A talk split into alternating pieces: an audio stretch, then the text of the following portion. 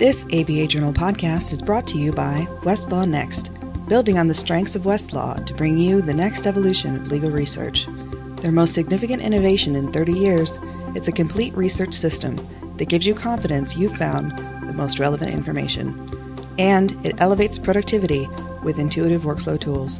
Learn more at westlawnext.com. In some states, testimonials are forbidden in attorney advertising. However, the rules were written long before anyone imagined clients would take it upon themselves to write attorney testimonials and post them on sites like Yelp and Avvo. I'm Stephanie Francis Ward, and that's what we're discussing today at the ABA Journal podcast. Joining me are A. Vincent Buzard, a former president of the New York State Bar Association and a partner with Harris Beach, Jamie Isani, an associate with Florida's Hunton and Williams, and Eric Goldman, an associate professor at Santa Clara University School of Law, who also directs the school's High Tech Law Institute. Mr. Buzard, in February, you brought to the ABA House of Delegates' attention the issue of U.S. News and World Report ranking law firms. A big concern you had about that is the publication's methodology. Can you tell me, do you see sites like Yelp or Avvo where consumers put in their own rankings or ratings of attorneys as a better option? No, I, I don't at all. Avvo, for example, in their ranking or rating, don't take into account client comments. They do take into account attorney comments in doing their rating, but otherwise it's just people talking and it's posted. And of course, that's particularly so with Yelp. It's really apples and oranges. One of the problems with the U.S. News and Best Lawyers ranking and rating is that it, it is so uh, dominant, just like it is with law schools and colleges, and that's why we, the New York Bar, brought to the uh, floor of the House and resolution calling for the study of the methodology used in doing the uh, rankings. These individual comments, I think, they're great. Uh, they, they have an enormous opportunity for harm and the underlying problem with any of such thing like this is do you have a statistically valid sample? How was it selected? And if three or four people write in and make devastating comments about a law firm or extravagantly praise them, then I suppose it may mean something, but it may mean that a law firm has its reputation damaged. So it's it's not a substitute. On the other side of it, though, I mean, could you see where clients' comments might be good for potential clients to know who they're hiring? Is there a positive side to it too? Do you think? It's so uncontrolled. I I don't know. I, I mean, anybody who doesn't hasn't had a dissatisfied client in however many years of practice probably hasn't really practiced. I mean, every, every the nature of the practice is sometimes people don't get the result they want, particularly high risk areas like matrimonial. Of course, there you always everybody's always unhappy. So no, I mean it's a matter of free speech in terms of these sites doing it. There's, I don't suppose, any way to control it. Now, if you go to, if you take the next step and actually have the lawyer using those sites to tout their own ability, then I think that's a uh, that can be a real problem. Ms. Isani, recently your law firm was one of eight that signed off on a filing to the Florida Supreme Court, noting that the state attorney advertising rules are too restrictive in the firm's opinions. Can you tell us a bit about Florida's rules on computer access communications and what the status of your filing is with the court? Yes, well, the Florida Supreme Court in 2009 decided that attorney websites would now be subject to all of the general rules on advertising uh, that are applicable to Florida lawyers. And this raised a number of problems. First, the Florida Bar had not even proposed such a sweeping regulation of websites. And so the Florida Bar's amendment of its rule raised a number of problems both in theory and in practice, both from the First Amendment perspective and from a Commerce Clause perspective, because these could apply to nationwide firms that simply had one or two Florida lawyers. From the First Amendment perspective, there is a tremendous amount of information on firm websites and other computer communications that isn't advertising. You know, unlike a pamphlet or a letter that an attorney sends out, attempting to solicit clients, the websites have all sorts of information about particular attorneys, the firm's practice groups. Firms use their websites to communicate regarding updates in the law, recent Supreme Court decisions. So there's a tremendous amount of information that simply isn't advertising. The Florida Supreme Court had adopted a rule over the objection of the Florida Bar. The important thing is that the Florida Bar has gotten the Florida Supreme Court to stay the implementation of these new rules until three months after it ultimately rules because the Florida Bar had moved to amend the rule that the Supreme Court had adopted. And then we filed a comment. Eight large law firms back in August uh, filed a comment addressing the, primarily the First Amendment and Commerce Clause concerns, as well as just the practical concerns for big law firms having to comply uh, with these new rules if they're applied to all websites. The bar then moved to dismiss this action in October, claiming um, that it had commissioned a study that would apply to all attorney advertising, and it was going to petition the bar to amend the attorney advertising rules across the board, uh, not just the computer access information rules. The Supreme Court has granted the bar until July 5th to submit its proposed amendments to the rule. We have sent, the same law firms have sent a comment to the Florida Bar Review Committee Professional Ethics uh, regarding its proposed amendments to these rules.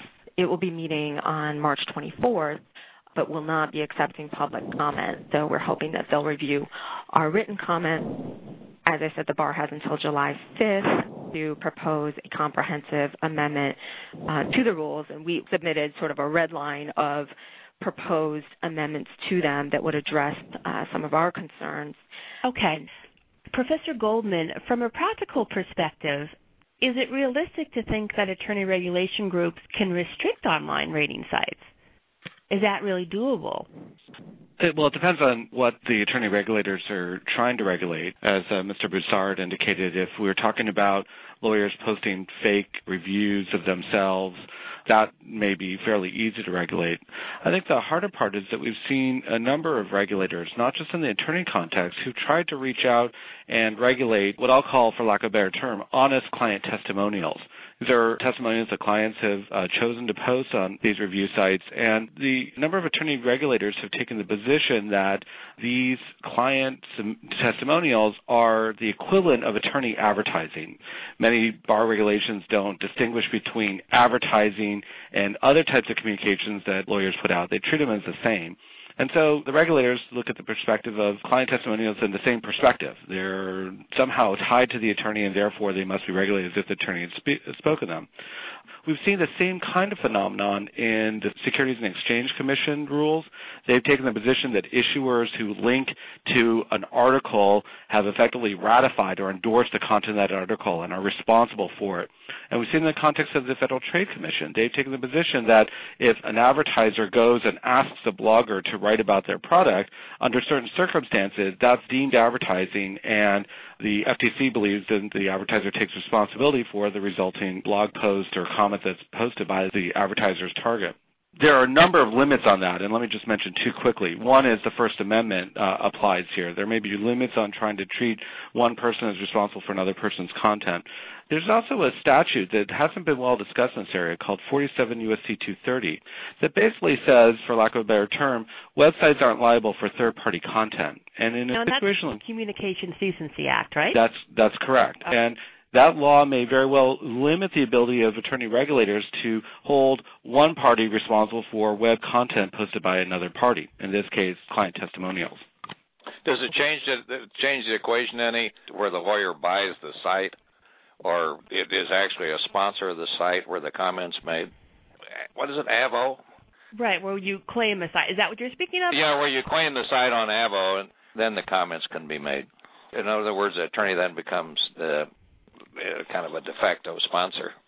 Well, so for example, an Avvo uh, attorney can claim his or her profile and can say that's that's yeah, that's that's me. Now there can be a variety of content that's attached to that profile, some of which are in the attorney's control, and some of which aren't.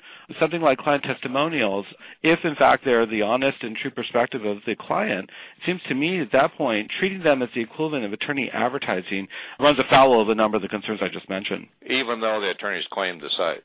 Correct. Right. This is Jamie Isani. I, I would agree with that from a First Amendment perspective. If I see that there's a site about me and, and there's incorrect information on it, say, say it says I practice 100% securities law when I say, no, I, I don't practice securities law. I practice First Amendment law. So I go in to claim that site to change, you know, the scope of my practice, I mean that that to me has to be first of all, I'm not advertising and that's just truthful information that I'm communicating. So if the bar wants to regulate that, let's say directly if they want to re- regulate my communication directly as an attorney, they would have to meet the strictest level of scrutiny. Well, the issue is is somewhat different in the area that I'm particularly involved in, and that is the U.S. News and, and Best Lawyers and others have uh, that sort. Because while the bar obviously can't regulate U.S. News and Best Lawyers, certainly an open question about to what extent can regulators regulate what the lawyers say about it. And that's where the rubber meets the road, and why we're so passionately wanting the ABA to study the rankings, particularly by the dominant ones, to see if law firms can can even be ranked or rated, and then if it turns out that they can't, or if it turns out that the methodology is fatally flawed on the ones that are there, then I we believe that will directly affect the extent to which lawyers can use those rankings in their own advertising, which right now they're doing extensively. Right, and I would say the key uh, would be disclosures as to how does the site go about its ranking. Well, yes, I know there are many people who say that, and the problem with it with that is unless you're a psychometrician or an econometrician or something of that sort, you can read the disclosure of how they do it. And unless you have the formulas and unless you know the weights, which are not disclosed, it all sounds fine. But unless you're an expert in the field, uh, one can't tell if it has validity. And as a part of our resolution at the ABA, we also ask that the ranking of uh, law schools be uh, law schools as opposed to law firms also be included, and they've already issued their report saying that what is pretty obvious, and that is it's extremely difficult to do. And let's see, it says the inherent difficulties in attempting to rank law schools and law firms in order of quantity or ability should serve as a warning to the organized buyer. So I, I know the conventional wisdom, and that's what's done in New Jersey, as well. Just let the ranker or the rater say how they do it most people, consumers or lawyers, can't look at that and see if it has any validity. Mhm.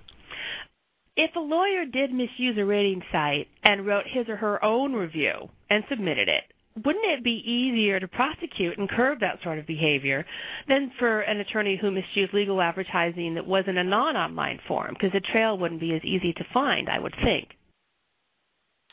Well, if the attorney is posing as a client, you know that could be viewed as as a false statement. Uh, discipline could be imposed.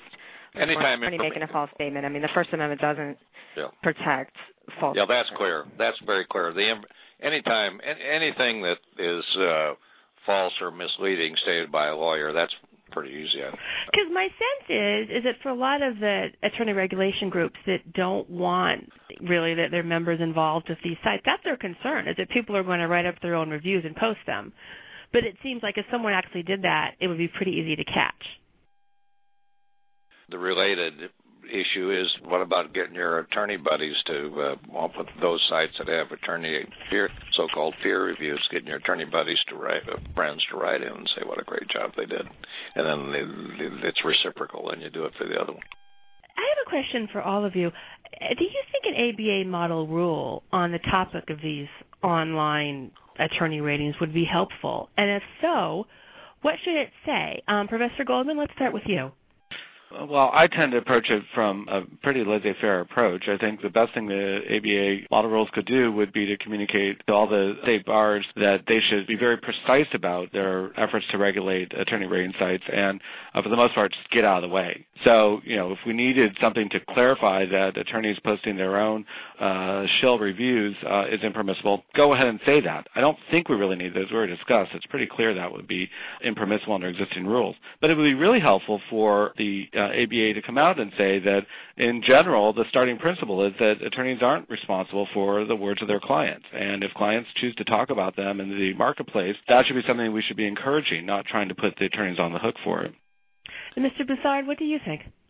Well, again, my focus is more on the rankings and ratings that are also on site, but they're not these with uh, clients. And yes, I think a model rule may ultimately be helpful, but I, the first issue in my particular area is uh, we can't frame the rule until we know whether or not these uh, rankings and ratings have any validity at all.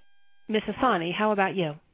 Well, I do think it would be helpful because it would allow attorneys to address all of their constitutional concerns sort of at the outset and perhaps not have to, you know, fight these on a bar by bar basis, although that would be the ultimate result. And, you know, our primary goal would be to see that it's only truthful, non misleading advertising um, that could be directly regulated. And to the extent that attorneys may be accused of posting anything on these sites that may be misleading, um, one of the options that we've proposed is a takedown notice so that the bar would have to notify the attorney and then ask them to take down something that they, they find misleading.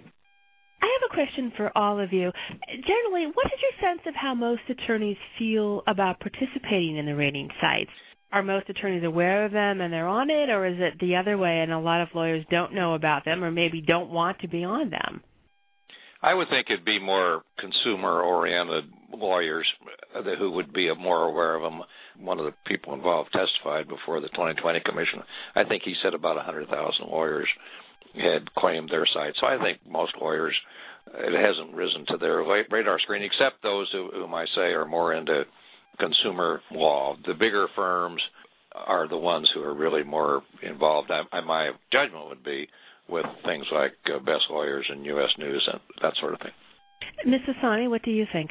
I would tend to agree with that. I think lawyers in the bigger firms aren't so aware of these consumer rating sites um, where they may become aware of them and and may claim their profile without even realizing what you know what they're really doing. They may just want to make a a change to something that they don't agree with. But for the most part, I'd say lawyers at large firms are, are largely unaware of how many sites there are. How about you, Professor Goldman? Uh, so, from my perspective, most attorneys instinctively have a negative reaction towards the idea of being reviewed by their customers we're not used to it as attorneys. Uh, we're not used to actually having people talking about the quality of our services in an open public forum. So my general observation is that when lawyers start to realize that their customers are going to start reviewing them, um, they instinctively recoil uh, in horror. And I think we're going to have to work through that. I think that's part of our future. It's, a, it's the reality of today. And so we're going to have to uh, have that catharsis. If I can make a quick analogy, um, we're seeing some of the similar phenomena taking place in the medical community. There are all these doctor review sites, and doctors are freaking out about the idea that their patients might be reviewing them. And some doctors have been taking a very aggressive position trying to squelch online reviews from their patients. They just don't want to hear it. And I think those doctors are ultimately going to uh, have either a major reconciliation with the modern economy or they're going to get drummed out. And Professor Goldman, for this next generation of consumers, or perhaps young adults consumers now, do you think that most of them will look to the Internet as their primary tool to evaluate the lawyers they want to hire? If you look at what's going on from a meta perspective, we're seeing the massive uh, swelling of entrepreneurship activity in creating online review sites. And basically, you pick your industry, and there's a niche online review site, or more than one, uh, that's targeting that niche. As well as there's these general sites like Yelp that cover many different uh, industries. And what we've seen is that customers want to know more about the people that they're going to be giving their money to. And in the doctor community, I'm doing some work related to the efforts to suppress online reviews, and we're kind of baffled. People have more information about what restaurant they can choose than they do about the doctor that they choose, and something about that seems really backwards. So as as consumers get accustomed to getting the ability to uh, have some previewing information about who the right vendor is for them in the marketplace in restaurants and uh, with respect to consumer electronics, I think we have to acknowledge that that's going to come for professional services, and that includes us as lawyers. All right. Thank you all so much for your time. I really appreciate it. This ABA Journal podcast was brought to you by Westlaw Next, building on the strengths of Westlaw to bring you the next evolution of legal research. Their most significant innovation in 30 years, it's a complete research system that gives you confidence you've found the most relevant information. And it elevates productivity with intuitive workflow tools. Learn more at westlawnext.com.